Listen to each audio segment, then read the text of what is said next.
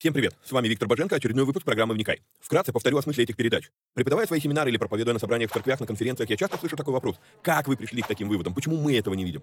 Я заметил, что у людей в голове часто лишь набор вырванных из контекста строчек из Библии. Нет какой-либо системы, нет всей картины Писания в деталях. Многие слепо доверяют догмам, не проверяя, есть ли у них библейское основание. У меня же стремление сложить единую картину всех этих пазлов и увидеть, что же Писание действительно говорит, а чего не говорит. Багаж размышлений стих за стихом почти по всему Писанию я и выкладываю в этих видео. Важное предостережение. Не стоит воспринимать эти передачи как конечное учение. Цель этих эфиров лишь только показать, как можно разбирать Писание, ознакомиться с известными мне версиями, выдвинуть свои. При этом предупреждаю, что эти передачи могут быть опасны, так как могут выдвигаться еще сырые, невыверенные идеи. Я дерзаю их озвучивать, потому что хочу, чтобы мы все восстановили навык размышлять, а не тупо верить всему, что мы смогли нагуглить, прочитать, слепо доверять чьим-то мыслям. При этом, пожалуйста, не надо, посмотрев несколько выпусков, кидаться исправлять своих знакомых служителей. Эти передачи для более корректного личного понимания текстов Библии, а не для бунтов в собраниях. Писание действует через внутреннее преобразование, а не через громкие внешние события. В этих эфирах за беспрекословный авторитет принимаются только 66 книг канона Священного Писания. Второканон, Талмуд и прочие апокрифы мы можем рассматривать и часто рассматриваем. Но для меня они лишь мнения, которые имеют право на существование, но не являются глазом с небес. И да, я отдаю себе отчет, что и сами эти передачи тоже по своей сути апокрифичны. Теперь немного технической информации. К сожалению, времена, когда можно было рассчитывать только на Facebook и YouTube, ушли в небытие. Какие-то соцсети запрещают власти, какие-то соцсети сами запрещают нас. YouTube на Западе уже приобрел репутацию видеогулага за навязывание своей повестки и подавление несогласных. И кто знает, что и кто еще надумает запретить нам или запретить нас. Видеогулаг уже дважды уничтожал наши каналы. Поэтому мы ведем много разных средств коммуникации с вами. Если вдруг что случится с нашими социальными сетями, помните, что есть сайт успехвблоге.рф, где можно подписаться на рассылку и всегда быть в курсе новостей. На данный момент мы используем четыре платформы для видеоматериалов. Odyssey, Rutube, Zen и Rumble. Ну и пока еще используем видео ГУЛАГ. Ссылки на все эти каналы стараемся добавлять под каждое видео. Кстати, может кто не знает, но на видеоплощадках можно ускорить воспроизведение. Мне кажется, что я говорю довольно медленно, поэтому в записи можно смело ставить скорость в полтора раза быстрее. Помогайте нам находить отрывки, достойные того, чтобы выложить их в виде сторис, рилс, шортс, клипов. Если увидели хороший лаконичный отрывок, пишите в канале на телеге. Название видео, где увидели этот сегмент и какая минута. Эти передачи можно также слушать в виде аудиоподкастов. Подписаться на подкасты можно через успехвбоге.рф наклонная черта подкасты. Говорят, хорош тот учитель, после учения которого вопросов стало только больше. Вот я и стараюсь быть хорошим. Если после просмотра передач у вас возник вопрос, вы можете его задать в специальной группе на Telegram. Попасть в нее тоже можно через канал в Телеге. Кстати, все новости служения помимо сайта тоже публикуются в этом канале. Есть просьба. Социальные сети считают крутыми и начинают продвигать те ролики, которые досмотрели до конца, которые лайкают, комментят и которыми делятся с друзьями. В какой-то мере можно даже сказать, что когда мы делаем эти простые действия с христианскими видеоматериалами, мы помогаем распространению Слова Божьего. Алгоритмы соцсетей начинают рекламировать эти материалы, если видят, что вокруг них много активности. Поэтому, если у вас не убудет, прямо сейчас ставьте пальцы, подписывайтесь на канал, жмите колокольчик, комментируйте, обязательно делитесь ссылкой с друзьями и все такое. Поехали!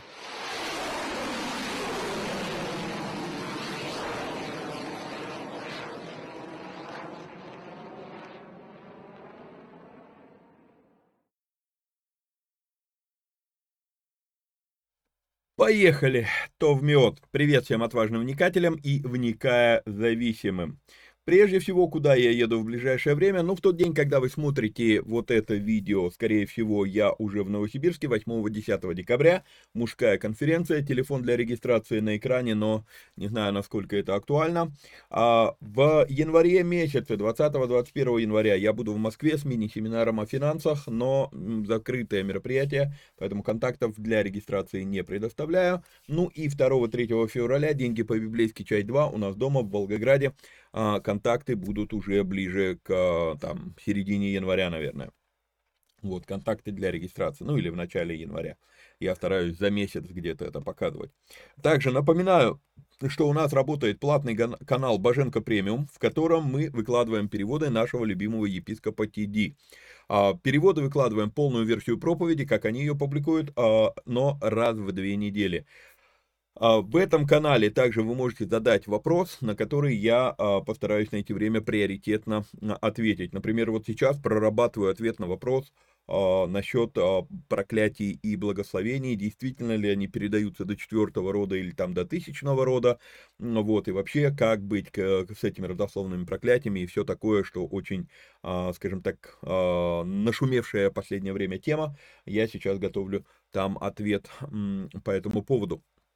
Вот, как вы видели, попасть в этот канал можно по адресу успехвбоге.рф, наклонная черта а, премиум. Там есть две недели пробного периода, вы можете зайти, посмотреть, если вас все устраивает, остаетесь, если не устраивает, выходите. Если вы решили выйти из этого канала, обязательно напишите мне, чтобы я дал вам инструкцию, как выйти правильно, чтобы бот увидел, что вы ушли и не списывал а, деньги.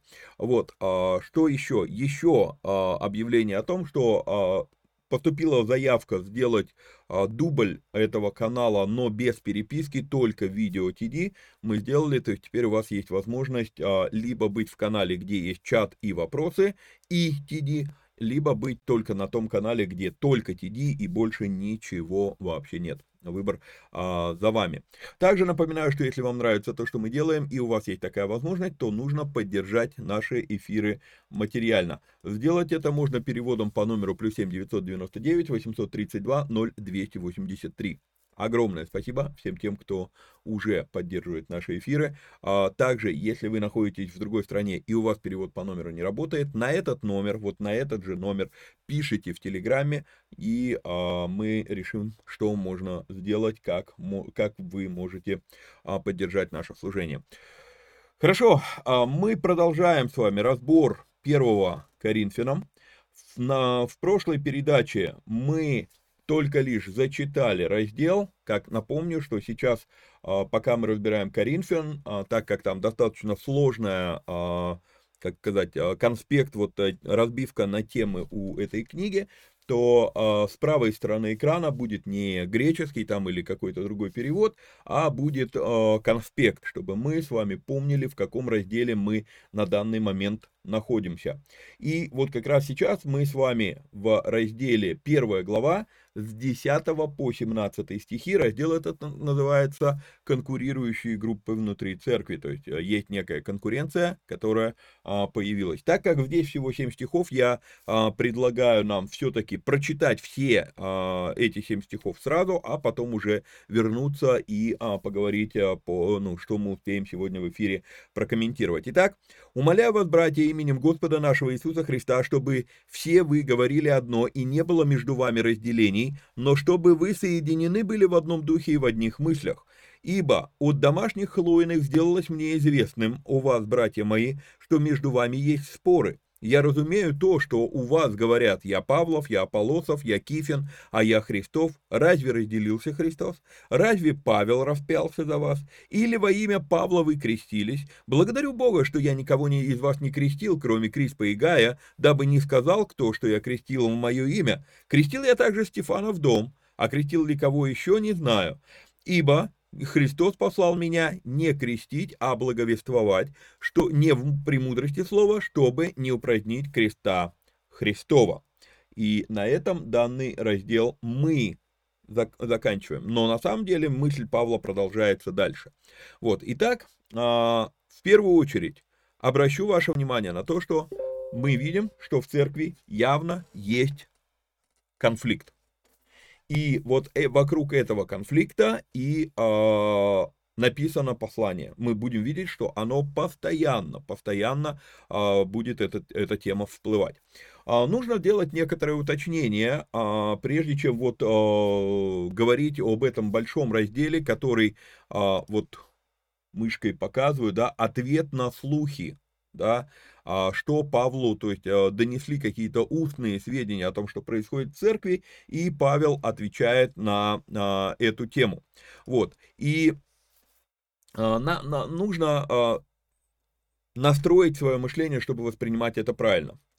Представьте себе, вы получили письмо, вы ответили на это письмо, и мне вы показали только свой ответ.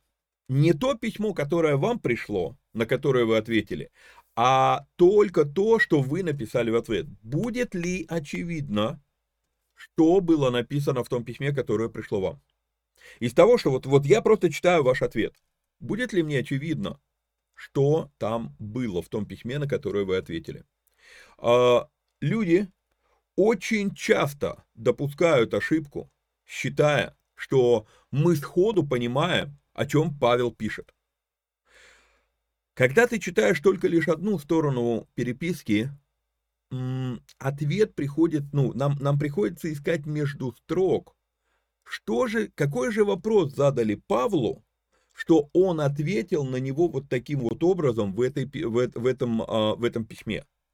А, есть такое заблуждение, а, и это прям реально серьезная проблема, серьезное заблуждение. У некоторых людей есть такое впечатление, что Библия должна быть проста и очевидно понятна всем. Неважно, нравится нам это или нет. Библия есть то, что она есть. Нам это просто нужно принять как данность. И многие вещи приходится расшифровывать, потому что э, это Гос, Господу было угодно сопоставить эти книги в единую обложку и дать им э, вот этот вот статус канона, да. А когда сами люди это писали, они просто, вот в данном случае, просто была переписка между основателем церкви и а, самой церковью. Они не думали, что, ну вот, через две тысячи лет будут читать это письмо, а культура в это время изменится. Я сомневаюсь, что Павел вообще думал, что его письмо проживет столько времени, сколько а, оно прожило.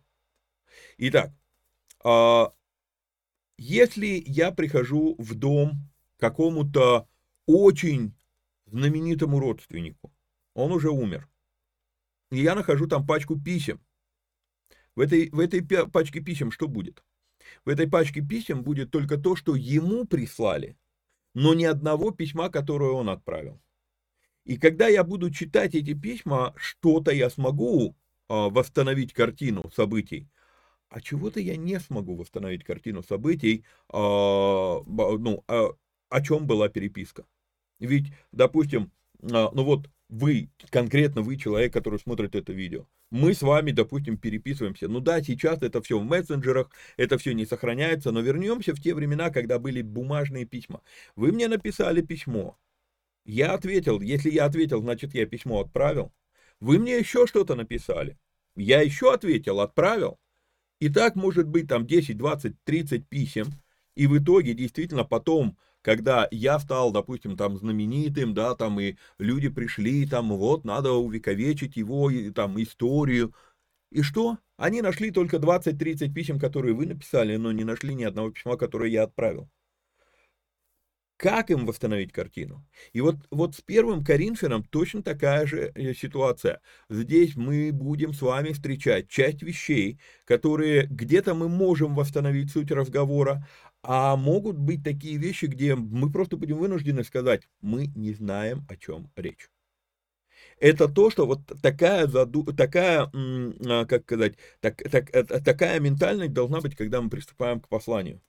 Такая ментальность должна быть, мы должны допускать, что какие-то вещи мы просто не знаем, о чем речь, когда мы читаем послание а, Павла в Библии. Потому что это взаимоотношения, на которые нам дают возможность посмотреть только на одну сторону – этих взаимоотношений, а не на обе. Помните об этом, пожалуйста, всегда. Окей. А, при, раз, а, при а, выяснении основной темы книги можно было бы и очень часто а, богословы именно так и поступают, можно посчитать упоминание, ну, какое слово упоминается чаще всего, и это слово становится ключевым, и оно наводит нас на мысль о том, что а, вот ключевая, а, главная тема этого послания там, или этой книги в Библии вот такая. Но с другой стороны есть и другой подход. Есть, можно обратить внимание на то, к какой теме автор обращается сразу, что называется, с порога. Да? Мы только что с вами прочитали приветствия, которые Павел озвучил, разбирали их в прошлом выпуске, и теперь, в прошлом белом выпуске, и теперь мы с вами видим первое, к чему Павел обращается. Павел обращается к разделениям. А, тема разделений, а, и на греческом языке здесь идет слово схизмата, то есть великая схизма, например, в истории церкви, это то же самое слово, тема разделений. И Павел говорит, э, в первую очередь обращается к этой проблеме, проблема разделений в церкви. И причина этих проблем – это вражда, вражда, хвастовство и зависть. Корень этих проблем Причина проблем – вражда, хвастовство и зависть. Корень проблем – опять то самое слово «София». София, скорее всего, это тот термин, которым по Коринфяне обильнейше приперчили письмо, которое принесли Павлу из Коринфа. И да, мы сейчас находимся в разделе «Ответ на слухи», но надо при этом понимать такую вещь, что э, Павел пишет письмо, и услышав, что ему рассказали, и прочитав уже письмо, скорее всего, и когда там все время крутится это слово София, София, София, София, а вы увидите в этом послании это слово немерено часто употребляется, то когда вот это вот происходит, а, Павел будет целенаправленно, я, я бы сделал то же самое. Я часто, э, может быть, это воспринимается не совсем духовно и так далее, но когда люди э, делают фетиш из какой-то вещи, и у них постоянно вот это вот звучит, да, допустим, э, очень часто верующие делают э, фетишем откровение. Откровение, откровение, откровение, откровение. И я начинаю с человеком разговаривать на его же языке, и я буду говорить, а, откровение, но, но я его уже буду использовать в кавычках. То, что ты называешь откровением, имеется в виду, да. И поэтому мы с вами увидим, что Павел в этом послании постоянно использует слово София, но, однако, нужно иметь в виду, что это слово нетипичное в его словаре. Например, а, всего в своих посланиях слово София Павел использует 26 раз. 16 из них он обращается к Коринфянам. То есть на все остальные послания осталось всего лишь 10 упоминаний этого слова. И обычно в нормальном состоянии, в нормальном общении Павел не преподносит Евангелие как мудрость. А в этом послании Павел так делает. Значит, здесь есть определенный особый смысл Евангелия как мудрость и вообще, что такое слово мудрость. В греческой культуре а, нужно понимать, как минимум две коннотации слова «София» существуют. Одна а, коннотация – это действительно иметь знание или любить мудрость. Философия. Фило, фи, фило, фило, филос. Да, филос – это любовь, а София – это мудрость, да, любовь к мудрости.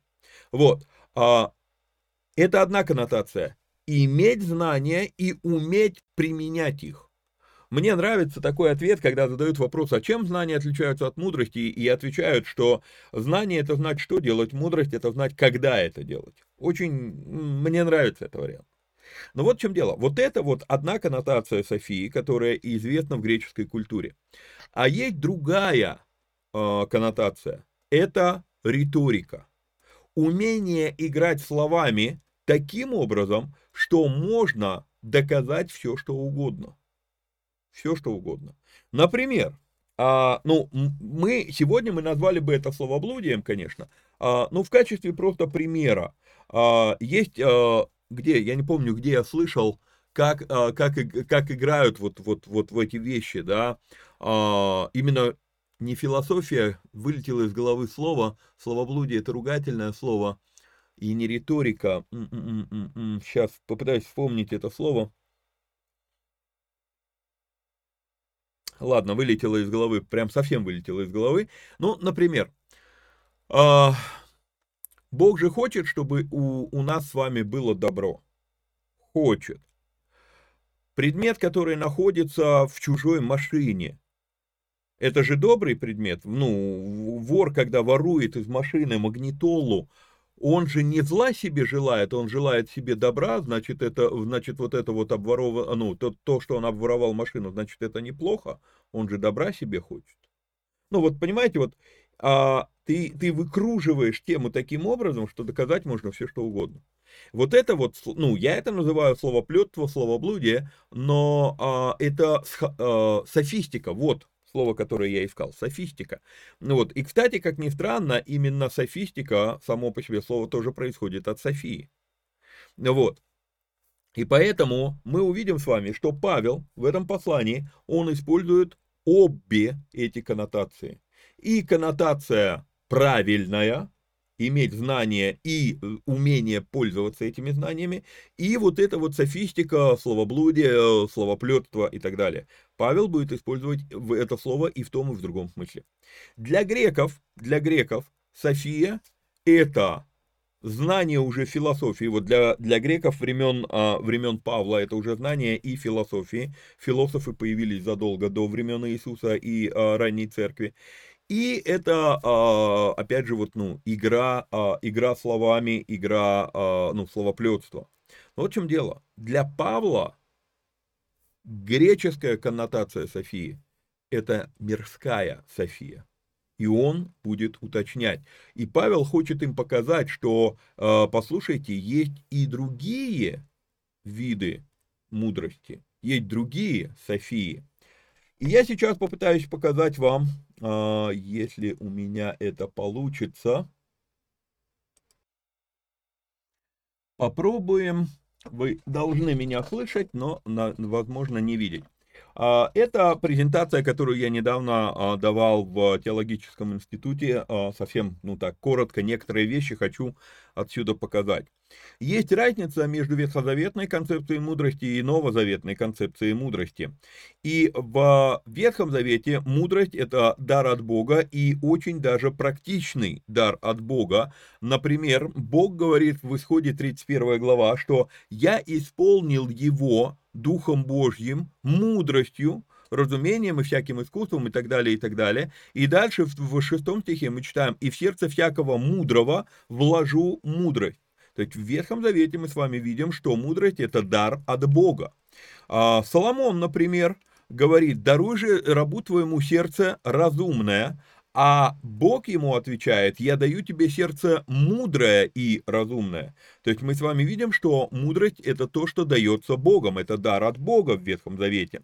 В синодальной версии однокоренные слова со словом мудрость встречаются в Ветхом Завете 334 раза более 90% упоминаний этого слова это всегда положительная коннотация, в положительном смысле.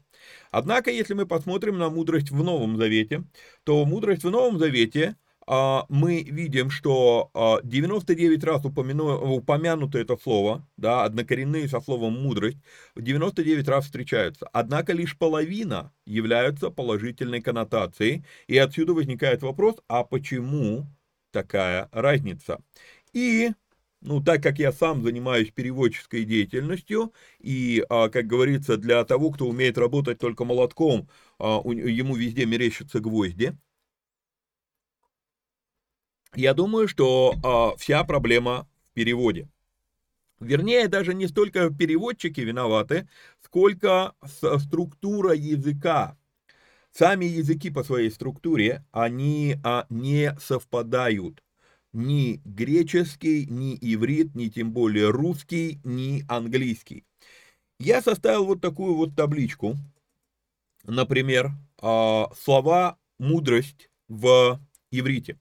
На иврите есть слово «бина», которое на греческий переводится «София». И мы с вами уже обсуждали, что такое София, да? Дальше. На иврите есть слово «даат». И слово «даат» на греческий тоже вынуждены перевести как «София». На иврите есть еще одно слово, это слово «хахам». А, и, а, да, ха, «хахам». И это слово на греческий тоже не знаю, как перевести, кроме как София, ну, софос, производная, да, от София. Есть слово «хахма», Слово «хахма» тоже переводится как «София». Есть слово «мусар», которое тоже переводится как «София». Есть слово «махашава», и это слово тоже переводится как «София». Есть слово «сахель», это слово тоже переводится как «София».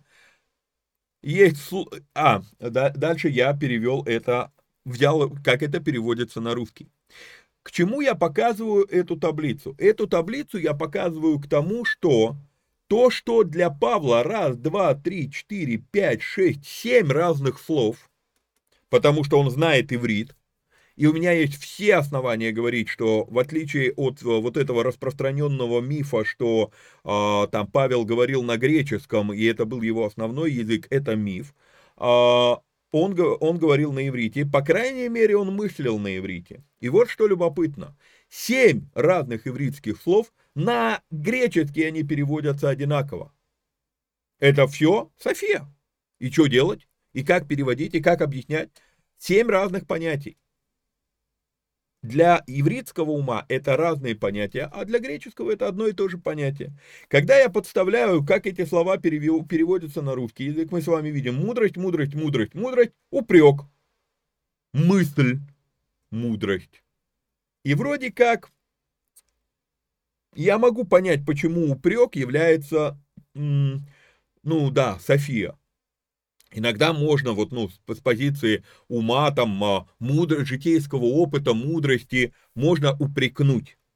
Да, и это будет тоже проявление София. Но это еще не все. Мы с вами увидим, что есть еще слово, слово теам или арам, это, ну, ар, вернее, арамейское слово теам, оно тоже переводится, переведено в русской Библии как мудрость, это арамейское слово «теам», а на греческий оно переводится «догма». И вот тут вот вопрос, извините меня, догма это мудрость или не мудрость? Это на иврите это совсем другое слово, но на русском мы с вами всего лишь добавили третий язык, да? Мы взяли иврит, мы взяли греческий, мы взяли еще русский, и на русском теам это мудрость, но на греческом это догма.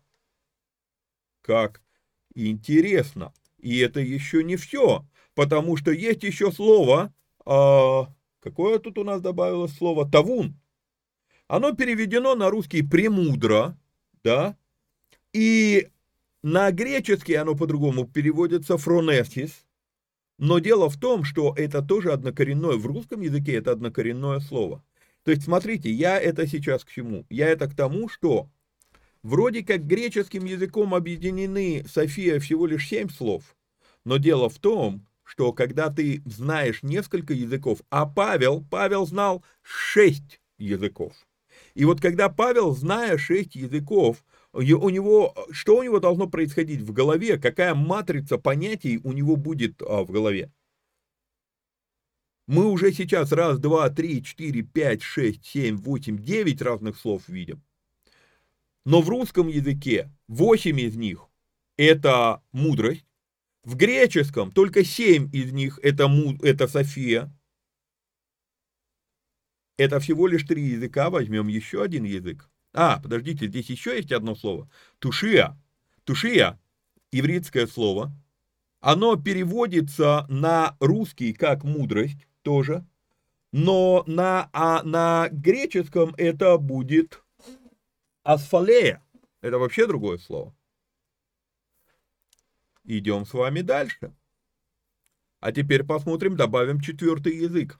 Английский. Я не буду делать все шесть языков, ну, вернее, а, аж шесть языков. Во-первых, я их не знаю. Во-вторых, как бы у нас и нет смысла в этом. Я вам покажу достаточно всего лишь четырех языков, и вы увидите, насколько сложно человеку, знающему несколько языков, что-то выразить. Потому что понятия а, структуры языков разные. Мы добавили английский язык, и что мы с вами видим? Бина – это переводится wisdom, да, wisdom на русский переводится тоже мудрость, но да ад на английском это knowledge, knowledge это знание, это не мудрость. Но на русском-то это мудрость, и на греческом это София. Потом есть слово хахам, на, на, на английском это будет wise, это какой? Мудрый, да? Вот, окей. На, на, на, и на русском, на русский это переводится мудрость, на греческом это софос, тоже мудрость какой, да, вот, а, хахма переводится также, а, те, теам, любопытно, теам на русском мудрость, на английском это wisdom, все правильно, а на греческом это догма, догма, как, любопытно. Идем дальше, мусар, упрек, а на английском инструкция, мы знаем с вами это слово, инструкция, instruction, София.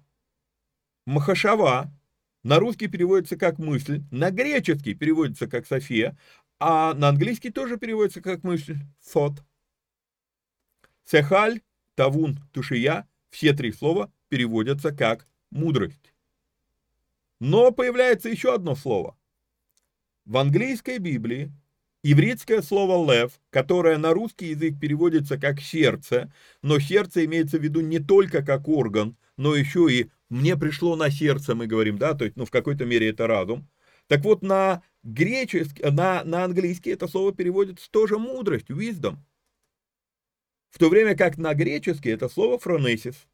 Мы его уже с вами в, двух, местах видели. Ну и еще одно слово. Это слово орма, которое на английский переводится wisdom, в то время как на русский это смышленный, а на греческий это опять слово фронесис. Мы с вами видим, появляется другое, э, другая грань.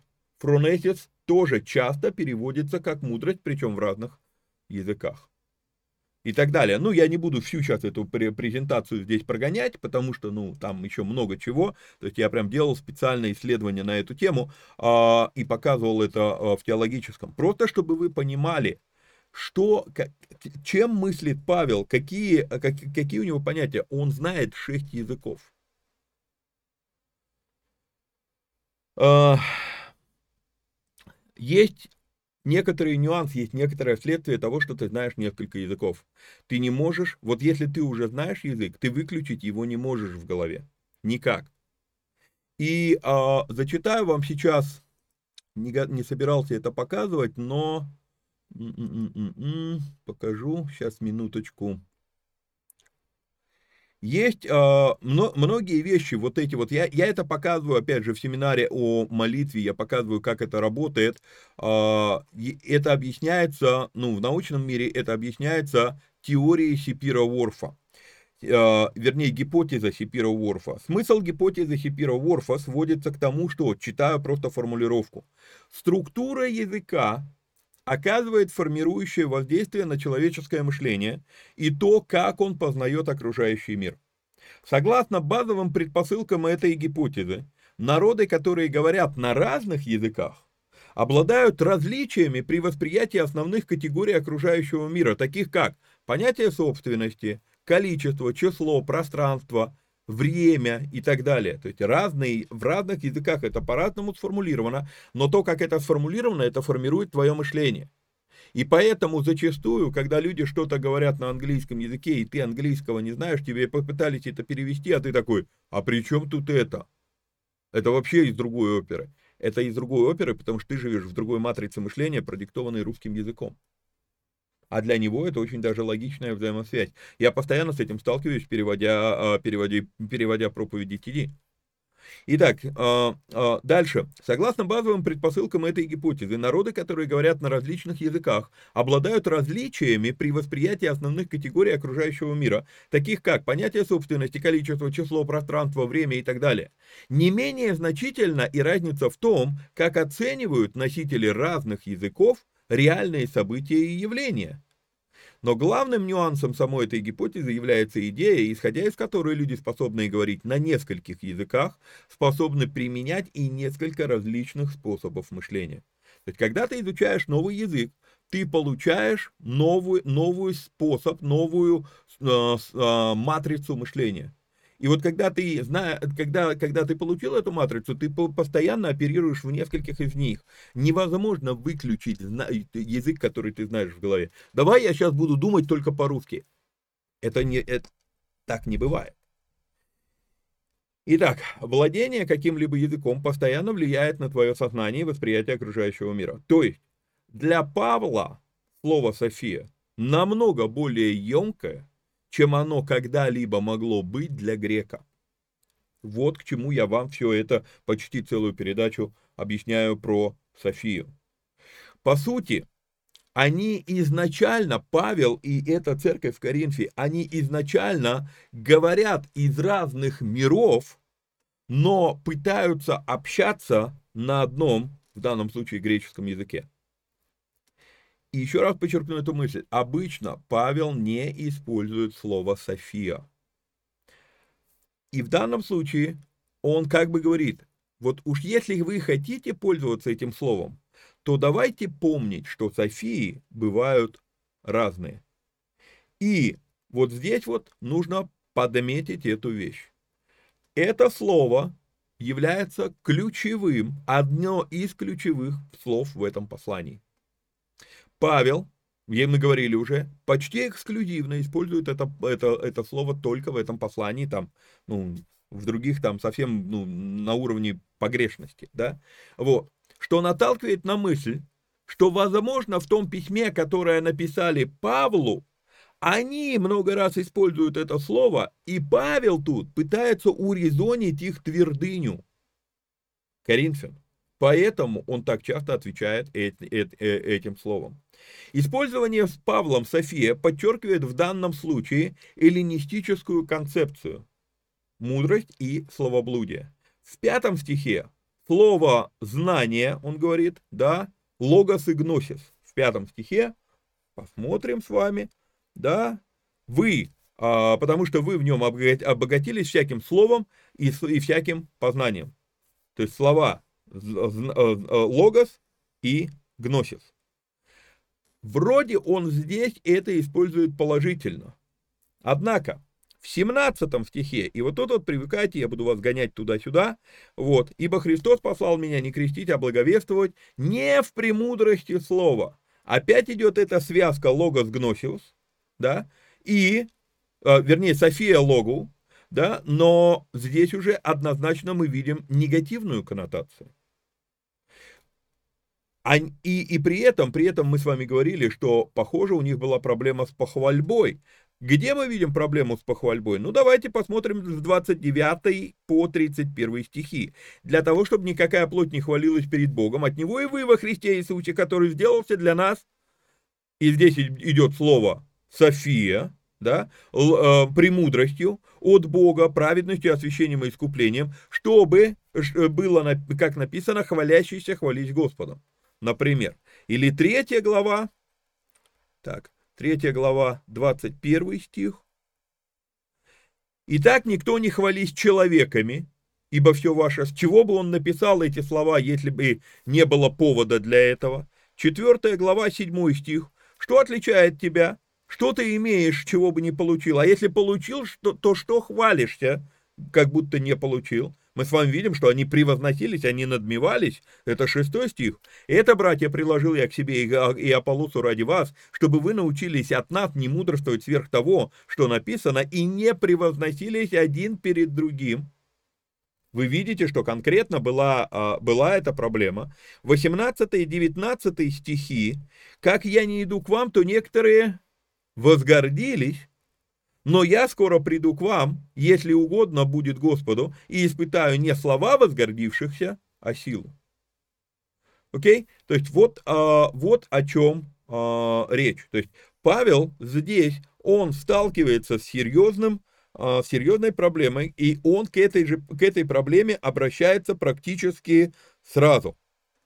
Сразу в ним, а, фокусируется на этом. Вот. А, у меня тут в конспекте приведен еще один пример софистики, да. Ну, про вора мы уже поговорили, другой пример. Лекарство. Лекарство, которое нужно принимать больному, это добро. Чем больше добра, тем лучше. Стало быть, лекарство нужно пить как можно больше. Эта софистика выгодная тому, кто торгует лекарствами, но совсем не тому, кто, ее, кто их принимает. Но факт заключается вот в чем. Ведь все логично. Лекарство, которое нужно принимать больному, это добро? Добро. А чем больше добра, тем лучше? Да. Значит, надо пить лекарств как можно больше? Понимаете, вот это и есть софистика. Это, это, это в целом, наверное, надо отнести не только к, а, к, к разделу конкурирующие группы, который вот он у нас тут есть, да, это, наверное, стоит отнести ко всему вот этому большому разделу до 4 главы 20 стих «Мудрость и раскол в церкви». Чтобы мы с вами видели, есть вот эта вот проблема. И Павел пытается с этой проблемой что-то сделать. А, до 12 стиха мы с вами видим а, «Умоляю вас, братья». Про слово Аделфое мы с вами уже говорили. Аделфое не имеет отношения к мужскому полу. Это слово используется в, контек... в а, смысле единомышленники в греческом языке. Когда надо уточнить братья в смысле мужчины, то говорили, говорили Андрес Адолфоя, мужи-братья, это переводится в Библии. Поэтому здесь мы с вами видим, что он умоляет всех в этой церкви, умоляю вас, братья, именем Господа нашего Иисуса Христа, и любопытно, что он мог бы приказать он апостол, он, он, он, он основатель этой церкви, он может приказать, но его стремление, оно не в том, чтобы принудить. Он пытается добиться согласия. Если он будет приказывать, то он только усугубит раскол. А призыв вообще вот этого всего раздела «Будьте в одном духе и в одних мыслях», видим с вами в 10 стихе, да, чтобы вы соединены были в одном духе и в одних мыслях.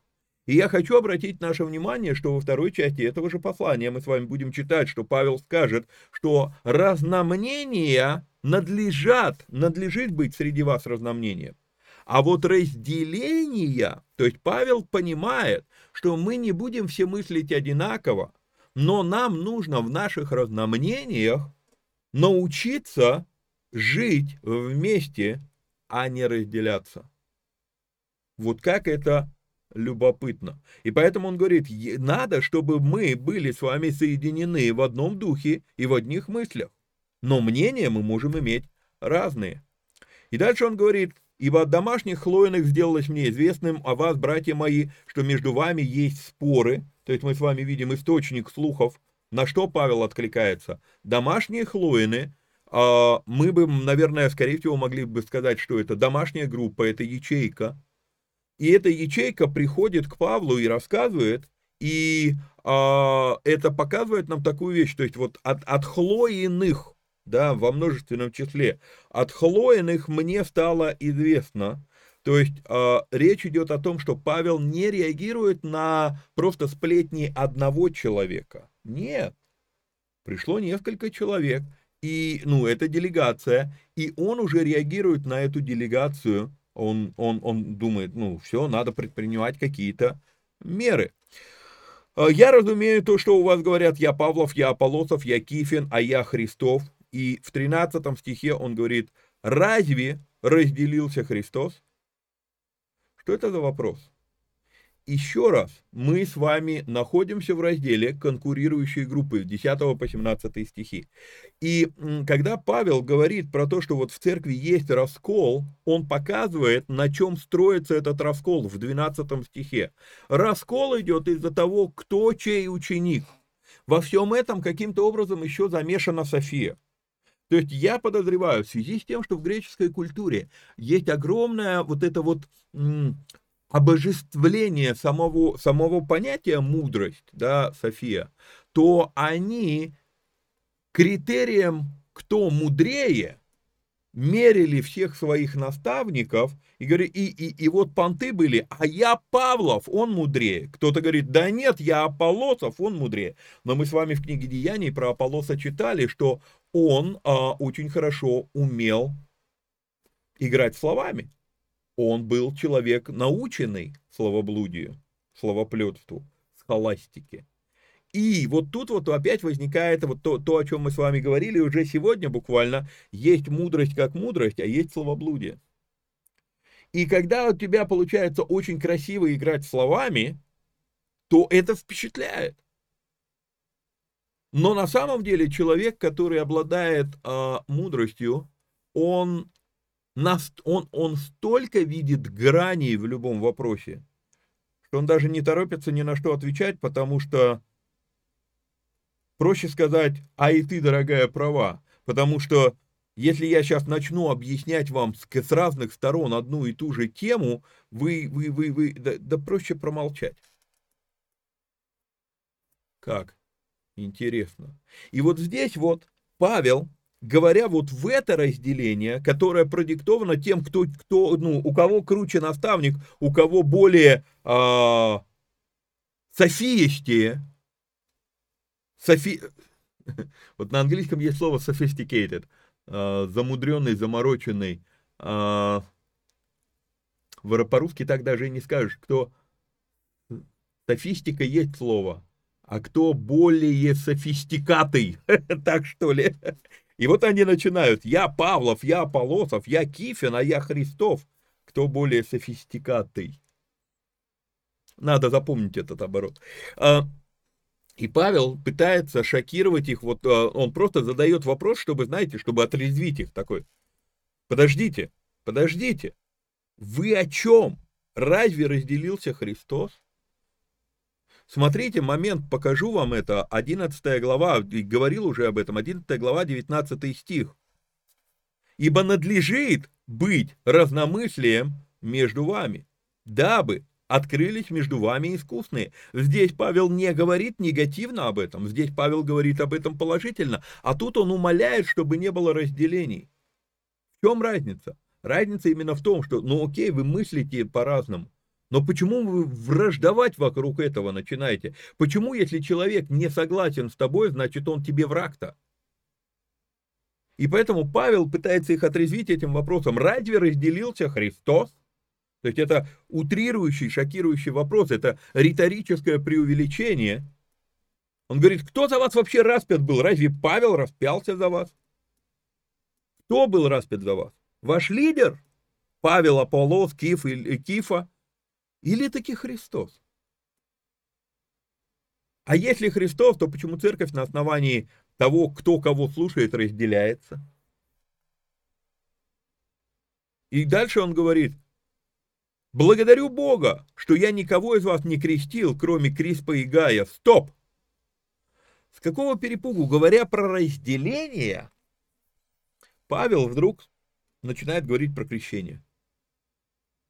Он говорит про то, кто, кто чей ученик, он говорит про разделение. И вдруг он говорит про крещение. Похоже, что ему рассказали, когда пришли домашние хлоины, ему рассказали, что раскол в церкви идет не только вокруг София, но и вокруг того, кто кого крестил. Каким-то образом, получается, они смешали вот это все в голове. И кто их лидер, и кто из их лидеров по, софи... по софистикатие будет, да? Вот. И мы с вами говорили уже про софистику вот эту. То есть, получается, есть еще и сведения о том, что Аполлос был ритором по образованию, то есть он умел играть словами. Картина складывается, да? Благодарю Бога, что я никого из вас не крестил, кроме Криспа и Гая, дабы не сказал кто, что я крестил во имя мое. Крестил я также Стефана в дом, окрестил ли еще кого, не знаю. В конце послания мы с вами увидим, что Стефан был одним из, тем, одним из тех, кто тоже пришел. Вот, и он так это, он пишет письмо и так это видит Стефана, а, да, слушай, тебя я тоже крестил, он записывает эти вещи, да. Но, что нам нужно подметить? Нам нужно подметить, что для Павла не было никакой разницы, кто крестил. Более того, и это потрясающая вещь, 17 стих, «Ибо Христос послал меня не крестить, и вдруг, вот если мы обратим внимание вот на эту фразу, то не знаю, как вы, а я реально задаюсь вопросом, а не слишком ли много хайпу вокруг тазиков в современной церкви?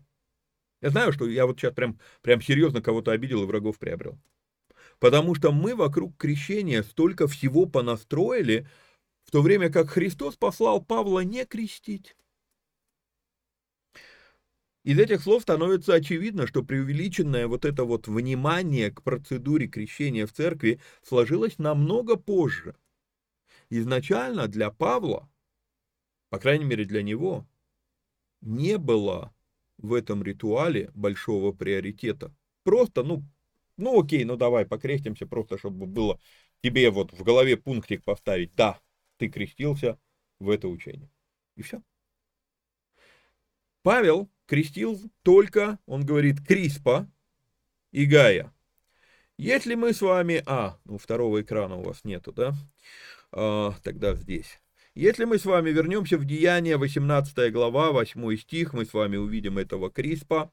Крисп же, начальник синагоги, уверовал в Господа со всем домом своим, и многие из коринфян, слушая, уверовали и крестились. То есть про, про него мы с вами видим. Гай Возможно, про Гая идет речь в послании к римлянам, 16 глава, 23 стих, Возможно, это один и тот же персонаж. Приветствует вас Гай, странноприимец мой и всей церкви. Вот, возможно. А, потому что послание римлянам Павел пишет из Коринфа. Вот. И тут вот он в, ну, на Стефана смотрит, мы, мы с вами узнаем, что Стефан там находится, 16 глава, 17 стих. «Я рад прибытию Стефана, Фортуната и Ахайка». И он смотрит на Стефана и говорит, а, ну да, тебя я тоже крестил. А, почему мы с вами видим, что а, актуально для Павла говорить об этом именно в этом послании? Ну, по той причине, что, как ни странно, как ни странно, эти люди в Коринфе, они использовали кто кого крестил, как повод для расслоения, для раскола. И не стоит думать, что сегодня это не актуальная тема. Потому что люди по-прежнему гоняются за именами. Это может быть сегодня не связано с крещением, но сегодня гоняются. А ты знаешь, кто за меня молился? Потому что у нас сегодня почему-то есть вот это вот э, там великие имена или география. Что я имею в виду под географией? Я помню, как мне предложили много лет назад, это ну, там 28 лет назад, мне одновременно поступило предложение приехать учиться на богословие в два, в два вуза. Один вуз был в Москве, был тогда уже в Москве вуз, ну, такой да, иностранный. Вот. А второй вуз, мне сказали, мы тебе оплатим обучение в Луизиане в США. А, ну, там были определенные условия. И я помню, я пошел к своему лидеру, и я его спросил, говорю, слушай, меня зовут в Москве учиться, меня зовут учиться в Америке.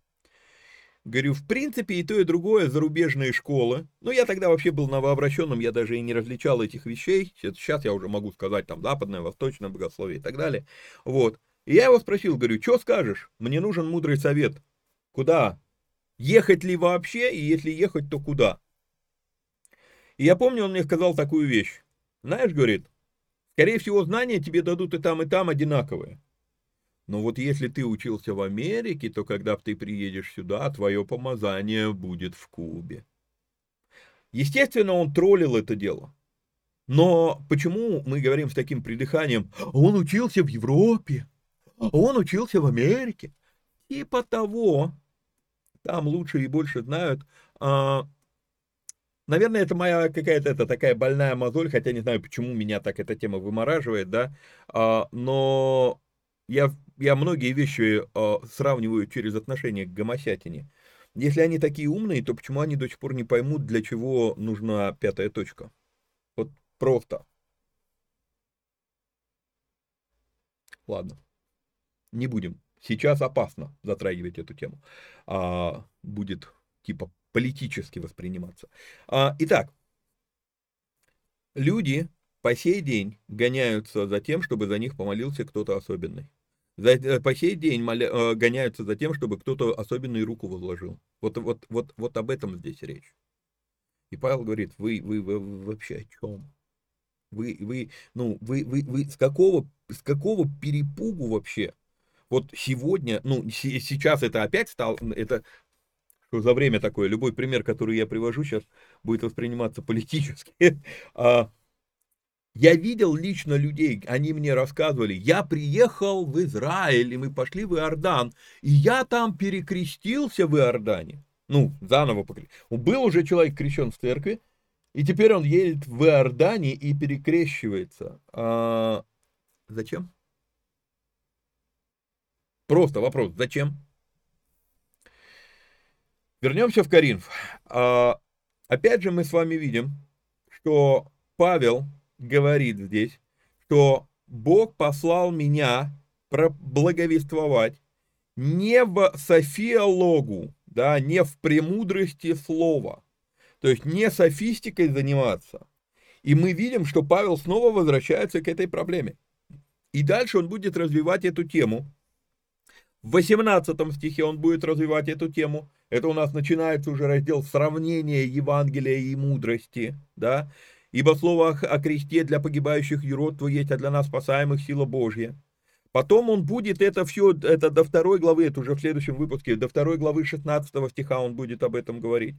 Но при этом он будет еще много показывать, что есть мудрость, есть София мирская, например, опять же в 17 стихе, да, премудрость слова, а в 19 стихе мы это увидим, ибо написано «погублю мудрость мудрецов». В 20 стихе мы видим, где мудрец, не обратил ли Бог мудрость мира сего, он уточняет в безумие. 21 стих. «Ибо когда мир своей мудростью не познал Бога в премудрости Божией», заметьте, мудрость, и дальше идет премудрость Божья, то благоугодно было Богу и родством проповеди спасти верующих. Потом в 22 стихе мы видим, что иудеи требуют чудес, елены ищут мудрости. Вторая глава, первый стих, он будет говорить об этом. И когда я приходил к вам, братья, приходил возвещать вам Слово Божье не в превосходстве слова или мудрости. Четвертое, четвертый стих, здесь же во второй главе, «Слово мое и проповедь моя не в убедительных словах, человеческой», он подчеркивает, мудрости. Пятый стих, «Чтобы вера ваша утверждалась не на мудрости человеческой». Потом 13 а, стих, здесь же он будет подчеркивать эту мысль, и что и возвещаем не от человеческой мудрости изученными словами, да, вот, третья глава, 19 стих,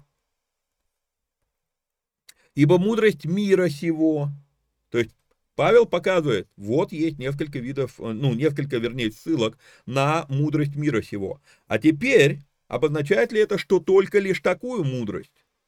Только лишь мира сего.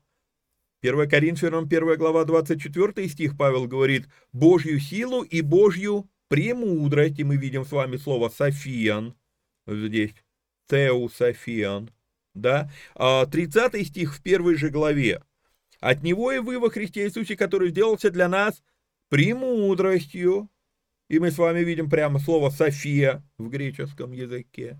Вторая глава, шестой стих зачитывал. Мудрость же мы проповедуем между современ... совершенными, но мудрость не века сего и не властей века сего приходящих. Дальше мы с вами читаем седьмой стих, но проповедуем премудрость Божью, Теософион, опять здесь в оригинале, тайную, сокровенную, которую предназначил Бог прежде веков к славе нашей. То есть есть куча положительных вещей, об этой мудрости. И в 12 глава, 8 стих мы с вами увидим, одному дается духом слово мудрости. Итак, Павел в этом послании оперирует двумя разными вообще гранями мудрости. Есть мудрость человеческая и есть мудрость Божья. И об этом Павел говорит в этом послании. Почему он об этом говорит еще раз? Ну, потому что коринфяне загонялись, коринфяне загонялись по поводу София. И Павел им показывает, ну, София, Софии, рознь. Итак, мы, слава богу, успели с вами пройти раздел «Конкурирующие группы». В следующем видео, в белом эфире, мы с вами приступаем к сравнению Евангелия и мудрости и будем рассматривать уже а, более тщательно и более подробно эту тему. Напоминаю, что нужно подписаться, лайкнуть, прокомментировать, поделиться ссылкой. Ну и, если есть такая возможность, то поддержать эти эфиры материально. Ну а так, до следующей встречи. Вникайте самостоятельно. Всех вам благ и благословений. Пока-пока.